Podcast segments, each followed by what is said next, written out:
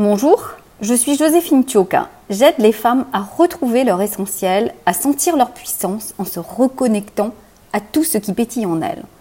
Dans ces podcasts, j'ai à cœur de vous offrir des clés pour vous booster aussi bien dans votre vie personnelle que dans votre vie professionnelle.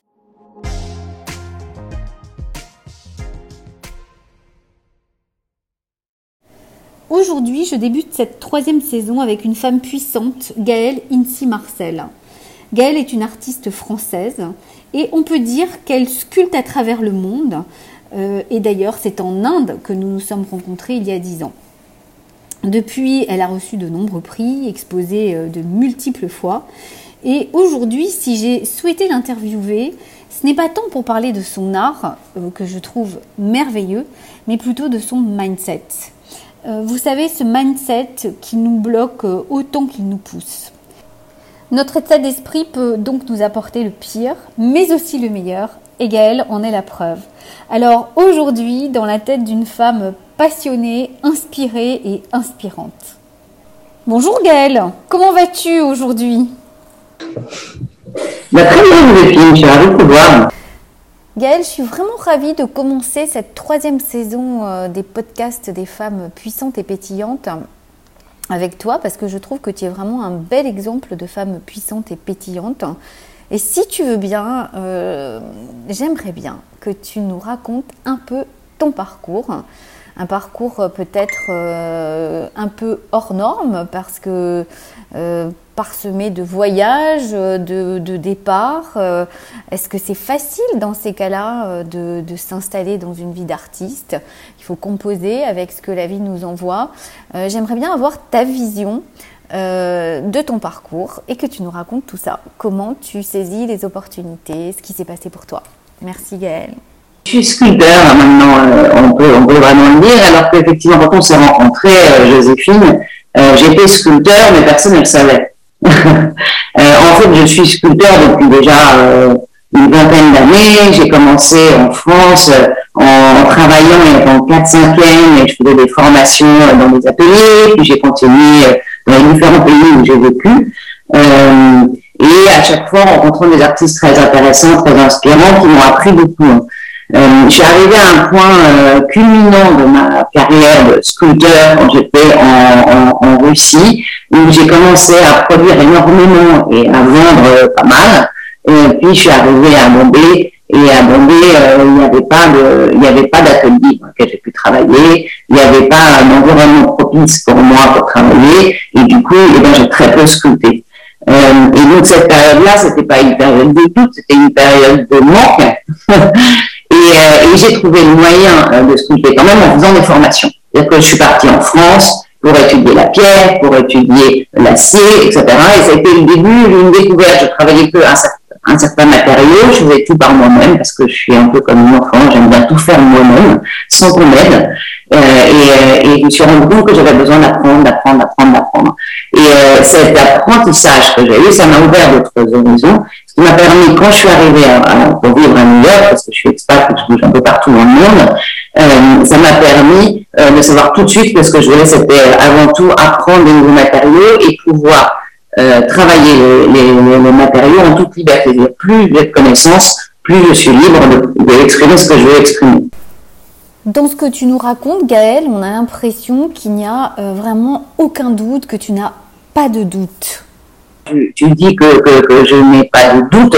Non, je n'ai pas de doute sur le fait que euh, je suis euh, sculpteur. En fait, euh, au fond de moi, euh, les petites pulsions d'enfant, mes grands bonheurs, mes grands kiffs, comme on dit, c'est en sculptant. Donc, je n'ai aucun doute là-dessus. C'est ce que j'aime le plus. Ce que je cherche, c'est à exprimer ce que j'ai dans la tête et à le partager. Donc, pour moi, la production à grande échelle, ça me pédale, c'est pas ce que je recherche. Euh, c'est vraiment, euh, c'est vraiment de, rentrer chez les gens et de leur donner quelque chose. D'arriver à faire passer le message. Est-ce que tu es en train de nous dire que finalement, il y a autant de, autant de plaisir euh, à partager son art qu'à prendre du temps à le modeler, à le, à le mettre en place, à le faire vivre? Les gens me disent alors tu exposes là dans telle galerie tel truc. En fait, c'est absolument pas ce que je recherche parce que quand, quand, quand je, je, suis dans des trop gros systèmes, je perds mon identité et on finit par me demander des choses qui se vendent et pas des choses qui me plaisent. Mmh, mmh, mmh, en fait, je suis pas dans un, enfin, classiquement, quand on parle des artistes, on, on dit, on, dit on parle d'une sorte de grande machine euh, moi, je reste euh, en tant qu'artiste très artisanal, c'est-à-dire que euh, je fais les choses moi-même de A à Z et le plus possible, et, et, et je cherche toujours pour améliorer mes sculptures. Enfin, c'est comme ça que je fonctionne. Comment tes voyages se sont inscrits dans, dans ton parcours d'artiste un peu globe-trotteur Est-ce que tu peux dire que ces voyages ont été un frein ou plutôt, au contraire, un enrichissement pour ton art? En fait, euh, ce qui est assez intéressant, c'est qu'en fait, toute ma vie s'est construite dans plein de sens. Euh, j'ai fait plein de choses différentes.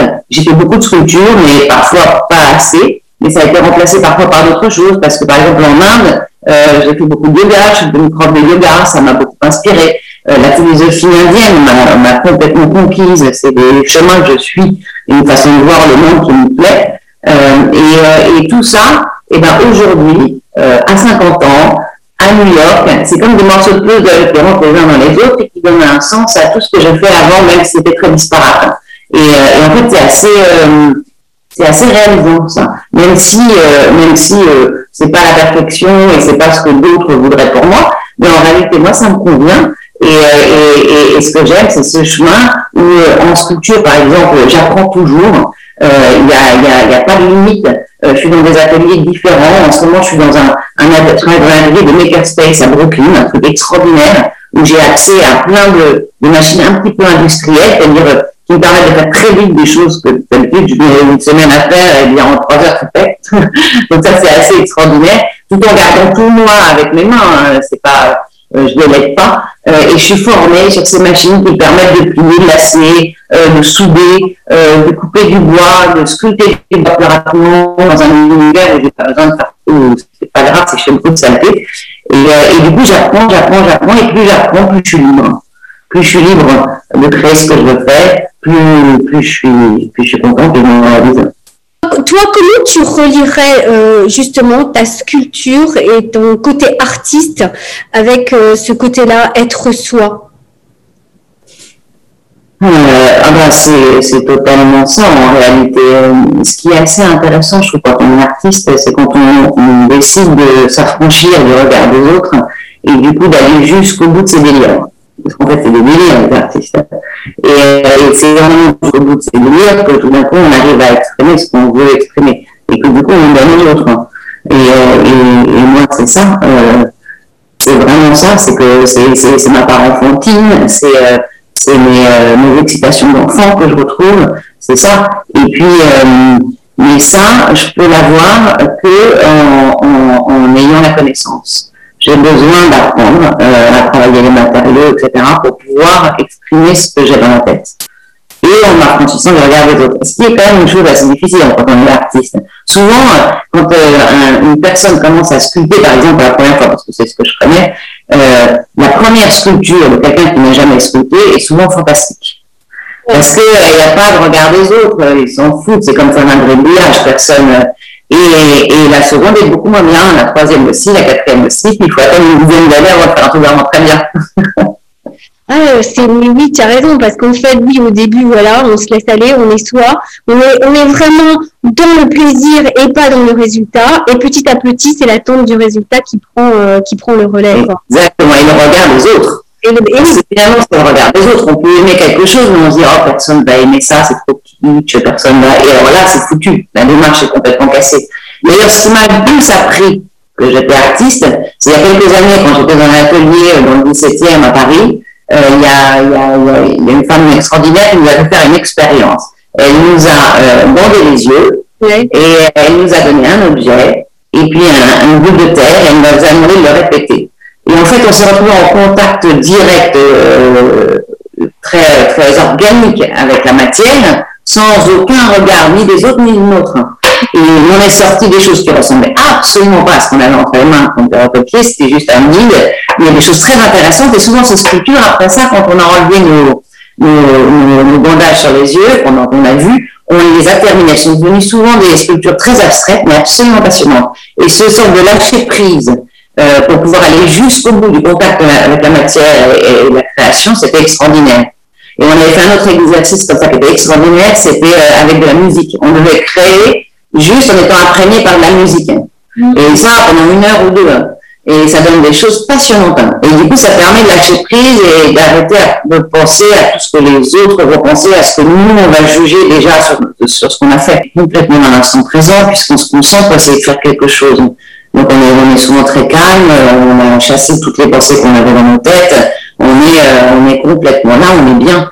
Et on est, et on est euphorique. Et moi, c'est ça que je recherche un peu. Euh, euh, c'est, c'est, ça, me, ça me donne une sorte d'euphorie quand, euh, alors pas toujours, quand on travaille, le, le, tous les travaux sont pareils, enfin quand on est artiste c'est pareil, quand on travaille, il y a du travail, des choses qu'on se force à faire, qui sont dures, compliquées, on ne trouve pas les solutions. Et puis quand on trouve la solution, quand on a le petit truc magique qui change tout, c'est l'euphorie totale. Mais parfois c'est des semaines pour y arriver. Donc c'est pas non plus euh, tous les jours très gai. Oui, mais finalement, ça, ce que tu décris là, c'est pour tout le monde pareil. Je veux dire, on peut vivre quelque chose de passionnant euh, dans son boulot, et puis il y a toujours des côtés où, bah oui, c'est pas très gai. Exactement. Et en fait, ce que je me suis rendu compte, et ça c'est aussi grâce au yoga, euh, c'est que finalement, euh, finalement, le travail, la discipline, c'est ce qui est le plus important pour arriver à cette euphorie-là, ou cette liberté, ou, cet accomplissement. Et c'est vraiment ça. Et ce que je me rends compte dans ma vie de tous les jours, c'est ça. C'est c'est euh, il faut que je me mette, que je me concentre, que j'aille jusqu'au bout de mes idées, que je fasse pas attention à ce que je pense et à ce que, ce que mon cerveau veut me dire et, qui est, qui est pas qui est, pas ce que je veux faire et, et que je fasse pas attention à ce que les autres vont penser.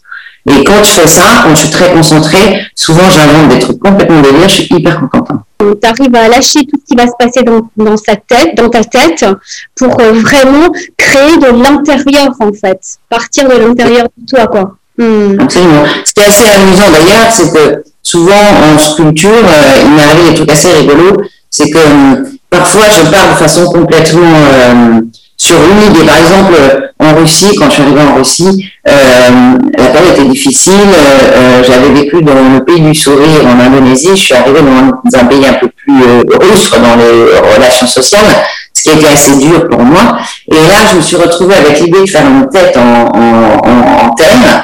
Et je ne savais pas vers quelle tête j'allais. Au départ, c'était une femme, un homme, je sais pas, tout a bougé, etc.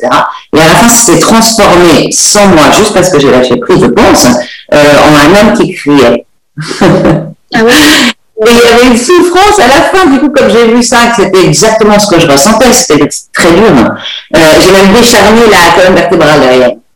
Et euh, du coup, ça, ça a donné un côté, alors c'est pas ma plus belle sculpture, mais alors c'est celle qui est sortie du fond de moi, je savais pas que j'étais à ce point en train de souffler, et je voyais devant moi quand ça a été terminé. J'ai mis six mois à la faire, je crois, cette sculpture, un truc de fou. Mais, euh, mais, mais elle a exprimé malgré moi ce que je vivais. Et ça, c'est assez intéressant aussi, c'est que quand je lâche prise, j'exprime des choses que j'ai pas encore dites avec mes mots ou pas encore comprises. Mais moi, j'adore ce que tu es en train de dire, ça me fait des frissons dans le dos. J'adore, moment donné.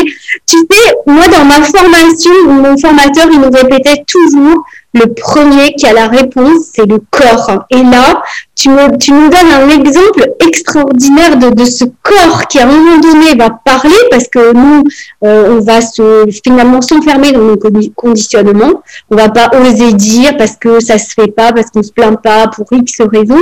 Et ton corps l'a exprimé à ta place. Mais je trouve ça fabuleux, je trouve ça extraordinaire. Mais je trouve que c'est plus facile, enfin pour moi en tout cas, avec les deux, je suis pas toujours euh, très euh, pointue, euh, et j'arrive pas toujours à exprimer tout ce que je pense ou je sais, mais euh, en revanche, dans mes sculptures, c'est ce que j'essaie de donner en fait. Et pour moi, c'est assez réalisant. Mais je suis complètement en, en, accord avec toi sur le corps et l'esprit, d'ailleurs c'est quelque chose sur lequel je travaille beaucoup dans mes sculptures, c'est pour moi le corps, les interactions sur, la, sur le cerveau, sur la tête, et euh, la tête sur le corps. Et je m'en sers tous les jours pour moi-même et pour ma sculpture. C'est-à-dire pour moi-même, euh, si je veux être libre, si je veux pouvoir euh, penser sans être pollué par, par des milliards de pensées et, et de, de, visions du monde qui sont souvent fausses, j'ai besoin de faire du yoga, de l'exercice, etc. C'est ça qui m'aide à avancer. Sinon, je suis obsessionnelle sur certains sujets, je crée des stress et je suis plus libre, c'est-à-dire je n'avance plus. Et je suis incapable de profiter de la vie au l'instant présent. Donc il faut que je nettoie mon cerveau. Et pour nettoyer mon cerveau et être libre, j'ai vraiment besoin du yoga, euh, de cardio, de cours, euh, et de marcher, etc. Et, et pour moi, c'est essentiel. Souvent, le matin, je me réveille, toutes mes idées pendant la nuit ont complètement euh, perturbé mon cerveau. Je me réveille avec une obsession, un stress, un truc complètement idiot.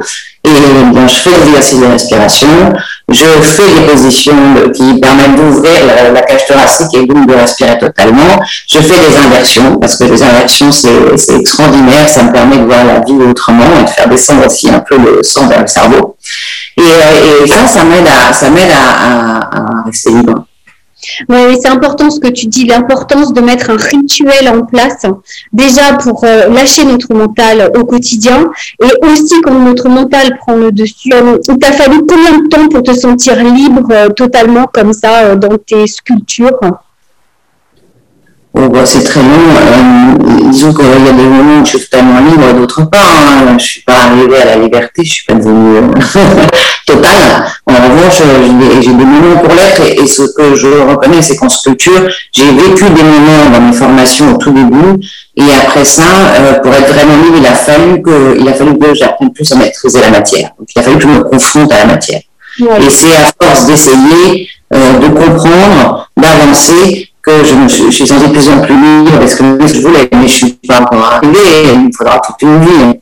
Et la liberté euh, totale, euh, euh, je crois qu'elle n'existe pas, mais c'est plutôt, j'ai des moments de liberté. J'imagine, j'imagine. Est-ce que tu dirais que franchement, tu as, fait tes plus belles œuvres dans ces moments-là, justement? Oui, euh, mais comment dire, j'ai jamais l'impression d'avoir fait mes plus belles œuvres. Euh, chacune de mes œuvres évolue dans le temps et elle devient encore mieux dans le temps. C'est-à-dire qu'en réalité, tout ce que j'ai travaillé euh, a une suite. Et en fait, culture, c'est un peu comme des axes que j'ai développés et, et, je, et je les fais grandir encore à chaque fois, à chaque fois que je reproduis ou que je refais le même style pour, pour aller plus loin les, meilleures sculptures sont nées de mes erreurs. Et c'est ça qui est très intéressant dans sculpture, c'est qu'en fait, euh, à chaque fois, et c'est pour ça que je laisse la place aux erreurs tout le temps. Il faut toujours qu'elles soient imparfaites. Et c'est ça qui va les rendre euh, belles pour moi. Euh, c'est tout d'un coup, voilà, j'ai voulu faire ma première sculpture en étain, parce que travailler bon, ça coûte horriblement cher, je ne les vends pas à chaque fois, ou alors je les vends presque avec prix coûtant, euh, ça n'a plus beaucoup d'intérêt pour moi. Donc je me suis dit, je lance dans un matériau un peu moins cher, qui reste quand même précieux, c'est l'étain, expérience. Je travaille une cire, qui est la matière première, qui est la forme que je crée au départ, je fais un moule, aucune expérience de moule spécial pour l'étain, et bien sûr, il foire. alors il tellement que je passe pendant trois heures, je fais pas les bons mélanges, du coup, la silicone que j'avais mis commençait à déborder, un peu comme, euh, une, casserole de lait qui déborde, mais je voulais pas perdre la matière, donc je passe mon temps à remettre, remettre, remettre, enfin le truc terrible. Je, à la fin, ça finit par être un moule. Je coule quand même devant l'étang pour voir, et là, je suis tombée sur une sculpture qui était mille fois mieux que celle que j'avais faite. Alors la base, c'était la mienne. Mais toutes les erreurs se sont produites et depuis, j'utilise ce moule j'ai utilisé ce mot plein de fois. À chaque fois, c'est un peu différent. Et la matière fait des bulles, les bras disparaissent, la tête se transforme, etc. Tout ça parce que le moule est mauvais. Et, et, et, en fait, à chaque fois, ça me fait un truc génial. Et du coup, j'ai utilisé cette sculpture euh, de plus en plus vers des choses à chaque fois différentes. Et c'est sans doute ma meilleure sculpture. D'ailleurs, j'ai gagné un prix avec ça. Ah. À l'Art League. League, on fait un, ils ont fait une sorte, ils font tous les ans dans un petit contexte, etc. On présente des sculptures. Et moi, j'avais présenté dans la catégorie semi-abstraite. Et, une formation pour pouvoir commencer à travailler sérieusement le métal. C'est pour ça qu'aujourd'hui, je travaille le métal. Donc, c'est grâce à cette erreur que j'ai faite au départ que, que je me suis jamais arrêtée. Je me suis jamais dit, j'ai raté, j'abandonne, je fais la poubelle. Été jusqu'au bout. Et une fois que je l'ai réalisé, j'en fais encore aujourd'hui des meilleurs et des meilleurs et des meilleurs fabuleux.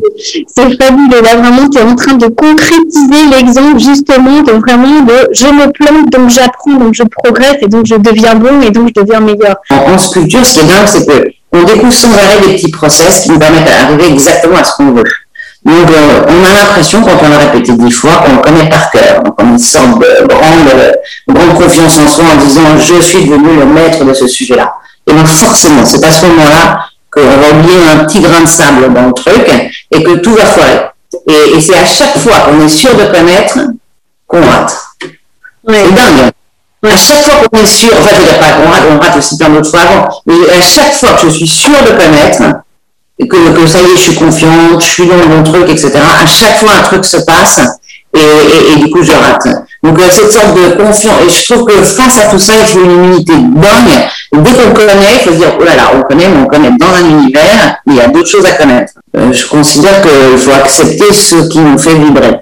Et, et moi, ça, c'est la sculpture. C'est dans ce sens-là que je, suis sculpteur, mais je suis pas Picasso, euh, Dali euh, ou, ou Brancusi. Parce que franchement, euh, ce, qui, euh, ce qui est juste sûr, c'est que je suis sculpteur parce que je vibre quand je sculpte. Voilà. Oui. Le vivre pour soi. Et après ça, euh, quand on s'exprime, parce que finalement c'est un moyen d'expression, on a envie d'être compris. On a envie d'être en tout cas écouté. Et donc c'est pour ça que quand on est artiste, on a besoin de montrer. Faire tout seul chez soi et laisser tout dans son, dans son basement, euh, ça suffit pas. À un moment, il faut pouvoir montrer, partager, etc. Et ça, on rentre dans un autre univers, parce que du coup, ça veut dire qu'il faut un peu sortir de soi, communiquer, organiser. Enfin, c'est tout un autre monde et presque un autre métier. Alors tout à l'heure, quand on en parlait en privé juste avant, tu me disais, mais fais appel à quelqu'un pour le faire. Oui, ben alors je gagne pas assez d'argent pour me payer les services d'une agence de communication, euh, d'organisation d'événements, etc. Et puis c'est pas l'objectif. Surtout que l'intérêt que j'ai à faire tout moi-même, c'est que du coup, quand j'organise des expos, je suis en contact direct avec les gens. Et ça, c'est super intéressant. Moi, par exemple, euh, en juin, j'ai fait une expo euh, solo à New York, un truc génial, euh, dans, dans, un endroit un peu comme un appartement un peu luxueux, qui est en fait un showroom. Et là, j'ai disposé mes sculptures. Du coup, les gens sont venus. J'avais organisé, comme c'était Covid, de rendez-vous toutes les heures. Euh, donc, j'avais jamais plus de 10 personnes en même temps. J'ai eu l'impression de rencontrer, euh, à la terre entière, parce que la terre entière n'est pas venue voir, mais, mais, mais de vraiment rentrer en contact avec les gens. Et du coup, de partager ce que je ressens, ce que j'ai fait, etc. Et certaines personnes ont été touchées par ce que je faisais et, du coup, euh, parfois on se repartit avec une structure ou avec l'idée qu'ils suivront mon parcours. Et pour moi, c'est intéressant d'être suivi, que les gens voient ce que je fais. Mais ça, alors, toi, justement, qu'est-ce qui a fait qu'à un moment donné, tu t'es décidé à montrer tes œuvres? Est-ce qu'il y a eu un moment de flottement comme ça? Pour toi, c'était une évidence que tu allais les montrer? Ou tu as dû, te, à un moment donné, bon, on a dû peut-être te forcer un petit peu, te forcer, toi, à sortir de ta zone de confort Ou non? En fait, depuis le début, depuis que j'ai commencé à sculpter, c'est comme dans, tous les arts, il y a toujours un moment où il faut montrer, sinon ça n'a pas de sens. Quand on fait du piano en école ou ailleurs, il y a un moment, il y a petit concert. Hein. Quand on commence à faire de la sculpture, c'est pareil. Dans n'importe quel cours de sculpture, à la fin de l'année, il y a l'expo où on montre les œuvres des, des, élèves. Donc, euh, exposer, c'était un truc évident. Après ça, commencer à créer vraiment euh, ce statut d'artiste sculpteur, c'est-à-dire commencer à exposer, à faire des relations presse, à faire venir vraiment plus de monde. Euh, ça, je me suis un peu forcée, surtout j'ai pas du tout j'ai pas du tout la fibre, donc ça c'est un peu compliqué. Et du coup, je me suis, euh, j'ai fait des rencontres intéressantes. En général, euh, en général, je reste, toujours très ouverte à toutes les opportunités. Quand les gens, bah, par exemple, quand tu m'appelles là, pour pouvoir, pour pouvoir discuter comme ça euh, sur ces sujets-là, euh, ça me venait pas l'idée de dire non. C'est, c'est, je pense que tout ce qui nous arrive, c'est souvent des opportunités. Et du coup, ça vaut le coup d'essayer. Eh bien, euh, eh bien, j'ai rencontré une femme qui s'appelle Carole Dury, qui est artiste euh, peintre abstraite et qui a beaucoup d'énergie, qui est très forte en communication, c'était son boulot avant, euh, encore plus que moi d'ailleurs, parce que j'ai aussi fait la com, c'était pas pareil, euh, et, et, qui a décidé d'organiser une petite association d'artistes femmes de France qui vivent aux États-Unis. Et ensemble, on a créé des, des, expos. Et ça, ça a créé une dynamique. ça m'a forcé à me mettre dans le dur, dans l'organisation, parce que quand on est dans un groupe, on ne peut pas abandonner les autres. Euh, et, et euh, du coup, on a créé une sorte, si on veut, d'entraide. En tout cas, on crée une sorte de cuisine ensemble qui, qui, qui, grandit de plus en plus et on a plus, de plus en plus une grande audience. Là, on fait une expo en novembre ensemble. Euh, c'est beaucoup, beaucoup, beaucoup de boulot, aussi bien artistique qu'organisationnel et communication. Et, mais comme on est ensemble, et eh ben, ça avance. Ce parcours d'artiste, il est arrivé comment dans ta vie? Et ben, en fait, moi, dans ma famille, on n'était pas forcément artiste. Donc, euh, j'avais jamais pensé que c'était une solution, d'autant plus que souvent l'artistique pour les enfants commence avant tout par le dessin, et qu'en dessin, j'ai une vision 2D qui est pas très juste. Donc, euh, j'avais aucune idée que je pourrais devenir artiste quand j'étais très jeune. En revanche, euh, quand j'étais euh, dans mes années fac, j'ai rencontré une amie qui, elle, faisait euh, de la sculpture sur terre, et je trouvais tout ce qu'elle faisait magnifique. Je dis, attends, je, je te les achète toutes, t'as fait c'est super. J'ai mis à l'époque toute une collection. Comme elles étaient en terre, qu'elles n'avaient pas été cuites, elles sont toutes en sable maintenant, mais, mais, mais voilà. Et donc, ça m'a beaucoup inspiré. Et, et, et puis, je vivais le 14e, euh, juste au-dessus d'un magasin de sculpteurs. Et c'est là où tout a commencé. Ouais, Donc, au début, euh, au début, j'ai eu des outils, euh, des, des pains de terre, et j'ai travaillé toute seule pendant deux ans. Et je me suis dit, ben, il faut que j'apprenne quand même. à l'époque, il n'y avait pas YouTube. et euh, je suis rentrée dans un atelier, 4-5e. Et puis, euh, puis j'ai adoré. Je suis partie en expat. C'est devenu euh, presque un mouton en Indonésie où j'ai appris le bronze. Puis, enfin, ça a continué comme ça un peu toute ma vie. Donc, voilà, c'est venu venu d'une opportunité ou d'un regard de ce que, j'avais sur le travail d'une amie. Que tu vois, je trouve ça fou que tu sois sculpteur et que euh, à un moment donné, tu aies vécu au-dessus d'un sculpteur, que ton ami fasse des parce que tu sais, je connais plein de filles à la fac, il n'y avait pas des copines qui faisaient des sculptures. Tu vois, c'est un peu comme si la vie t'avait mis euh, plein de petits trucs sur ton chemin et que bon, mais un monde, tu as su les regarder aussi finalement. Ça paraît évident à voir maintenant. Et c'est ça que je trouve intéressant à notre âge en tout cas. C'est que euh, c'est que le puzzle, tout d'un coup, a du sens. Parce que tu regardais, quand j'étais à Bombay, euh, si, si je regardais mon parcours, c'était dans tous les sens. Ouais. C'était dans tous les sens. J'avais, j'avais été dans la com, euh, je sais pas quoi, j'avais été dans le yoga, j'avais été dans la sculpture, enfin bon, on savait pas où ça allait mener. Et aujourd'hui, c'est le meilleur parcours que j'aurais rêvé si je regarde en arrière. Enfin, c'est, c'est parfait. C'est, en fait, c'est ça dont j'avais besoin parce qu'en fait, ne suffit pas de savoir se servir de ses mains, il faut aussi euh, acquérir une certaine maturité, une vision des choses pour pouvoir arriver à, à, faire, à, faire, euh, à faire aboutir ces projets. Te présenter comme, euh, comme ça en disant je suis sculpteur Non, pour ça il faut déjà avoir un peu plus de confiance en soi et, et, et, et je pense pas que même si je me sentais, euh, je, je, je, je, ne sentais pas de me présenter comme ça. Surtout que euh, j'ai eu euh, bah, des périodes où j'ai moins sculpté, euh, comme en Bombay quand on s'est connus. Mm. Et là, et là, je parlais plus d'une passion que d'un métier. et c'est vraiment venu à New York. En fait, il y a eu une période à New York où j'étais moitié sculpteur, moitié prof de yoga. Et je vécuvais les deux ensemble. Et en fait, du coup, euh, bah, les gens, comme euh, ils avaient affaire à moi, surtout pour les cours de yoga, je suis devenue plutôt prof de yoga. et en fait, je savais au fond de moi que j'étais sculpteur et que le prof de yoga, c'était extraordinaire ça m'a beaucoup apporté et que, et que sans doute une des meilleures périodes de ma vie. Euh, mais, euh, mais que c'était pas ça mon, c'était pas ça mon, but dans la vie. Et, euh, et, du coup, le jour où j'ai essayé de passer totalement à plein temps sur la sculpture et de laisser les cours de yoga, continuer le yoga, suivre mon chemin, ça c'est sûr, mais pour moi toute seule, c'est ce jour-là où je me suis sentie vraiment accomplie, sculpteur, j'ai fait mes choix et je fais que ça. Moi, tes sculptures, c'est vraiment des mouvements de yoga que je vois, enfin, je, cette, ce côté aérien euh, du yoga, ça, ça, me fait vachement penser à des postures de yoga. Ah, mais je suis complètement, je suis d'accord. Et c'est marrant parce que je pense que j'étais déjà inspirée par le yoga avant de le connaître. Mm. C'est en fait les positions du corps qui expriment euh, mes pensées, mes émotions. Donc c'est. Donc c'est les épaules en dedans, euh, en humilité, en, en les épaules à l'extérieur, en confiance en soi, etc. L'allongement des mains, des bras des, des, des, pieds pour pouvoir s'ancrer dans le sol, etc. Enfin, c'est vraiment complètement inspiré par le yoga. Mais si j'ai choisi euh, entre les deux, c'est pas été de gaieté de cœur, puisque j'étais absolument passionnée euh, par le yoga. La seule chose, c'est que je me suis rendu compte que je pouvais pas avancer dans les deux euh, en parallèle, euh, aussi bien parce que je voulais. J'avais des frustrations au yoga, j'aurais voulu euh, faire euh, plus de retraite, plus de, euh, plus de formation, aller plus loin, connaître plus encore le corps humain, etc. Et la sculpture, je voulais plus maîtriser l'acier, plus, en fait, je pouvais pas faire les deux, il m'aurait fallu deviner. Donc, il fallait que je choisisse, j'avais pas le choix. Et ça n'a pas été une gaieté de cœur parce que j'ai lâché des gens avec qui euh, j'avais construit des choses et que je faisais progresser, j'étais heureuse de ça. Et ça m'apportait beaucoup cet échange direct avec les gens.